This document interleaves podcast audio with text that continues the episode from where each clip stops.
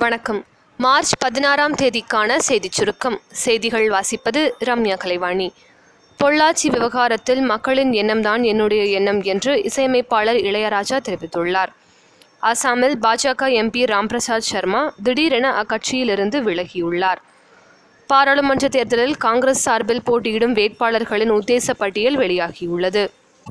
ஜம்மு காஷ்மீரின் சோபியான் மாவட்டத்தில் பெண் போலீஸ் அதிகாரியை மர்ம நபர்கள் அவரது வீட்டிலேயே சுட்டுக் கொன்றது அதிர்ச்சியை ஏற்படுத்தியுள்ளது.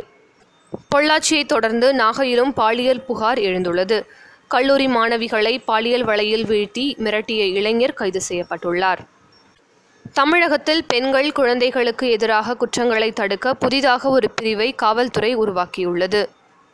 தக்கலை ஷேக் பீர் முகமது சாஹிப் ஓலியுல்லா ஆண்டை முன்னிட்டு கன்னியாகுமரி மாவட்டத்திற்கு மார்ச் இருபத்தி இரண்டாம் தேதி உள்ளூர் விடுமுறை அறிவிக்கப்பட்டுள்ளது.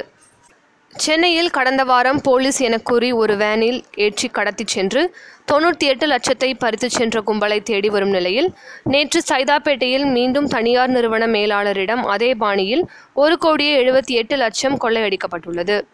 மக்களவைத் தேர்தல் ஏற்பாடுகள் குறித்து தமிழக தலைமை தேர்தல் அதிகாரி திரு. சத்ய பிரசாத் சாஹூ நாளை ஆலோசனை நடத்தவுள்ளார். தமிழகத்தில் உள்ள அனைத்து சிறைகளிலும் செய்திச் சேனல்களை ஒளிபரப்பக்கூடாது என்று தமிழக சிறைத்துறை டிஜிபி சுற்றறிக்கை அனுப்பியுள்ளார். மக்களவைத் தேர்தல் காரணமாக இந்த ஆண்டு பள்ளிகளுக்கு கோடை விடுமுறையின் நாட்கள் அதிகரிக்கப்பட்டுள்ளது. தமிழகத்தில் மக்களவைத் தேர்தல் ஏப்ரல் பதினெட்டாம் தேதி நடைபெற உள்ள நிலையில் விடுமுறை நாட்களின் எண்ணிக்கை சுமார் ஐம்பது நாட்களாக உயர்த்தப்பட்டுள்ளது.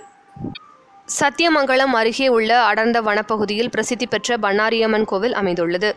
இங்குள்ள குண்டம் திருவிழாவிற்கு தேவையான எரிகரும்புகளை பக்தர்கள் உபயமாக வழங்கி வருகின்றனர். பன்னாட்டுச் செய்திகள். பாகிஸ்தான் எல்லை தாண்டிய தாக்குதல்களை தடுப்பதுடன் பயங்கரவாதிகளை வளர்ப்பதையும் நிறுத்த வேண்டும் என அமெரிக்கா வலியுறுத்தியுள்ளது. பிலிப்பைன்ஸ் நாட்டில் இன்று காலை ஐந்து புள்ளி ஆறு ரிக்டர் அளவுகோலில் லேசான நிலநடுக்கம் ஏற்பட்டது. விளையாட்டுச் செய்திகள்.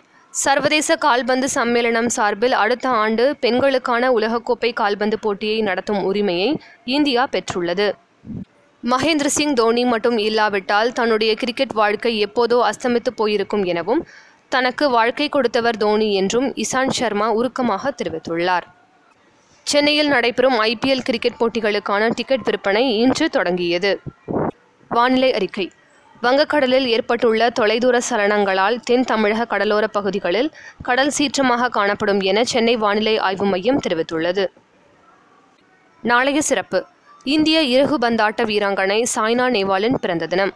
இத்துடன் இன்றைய செய்தியறிக்கை நிறைவு பெறுகிறது. மீண்டும் நாளை சந்திப்போம்.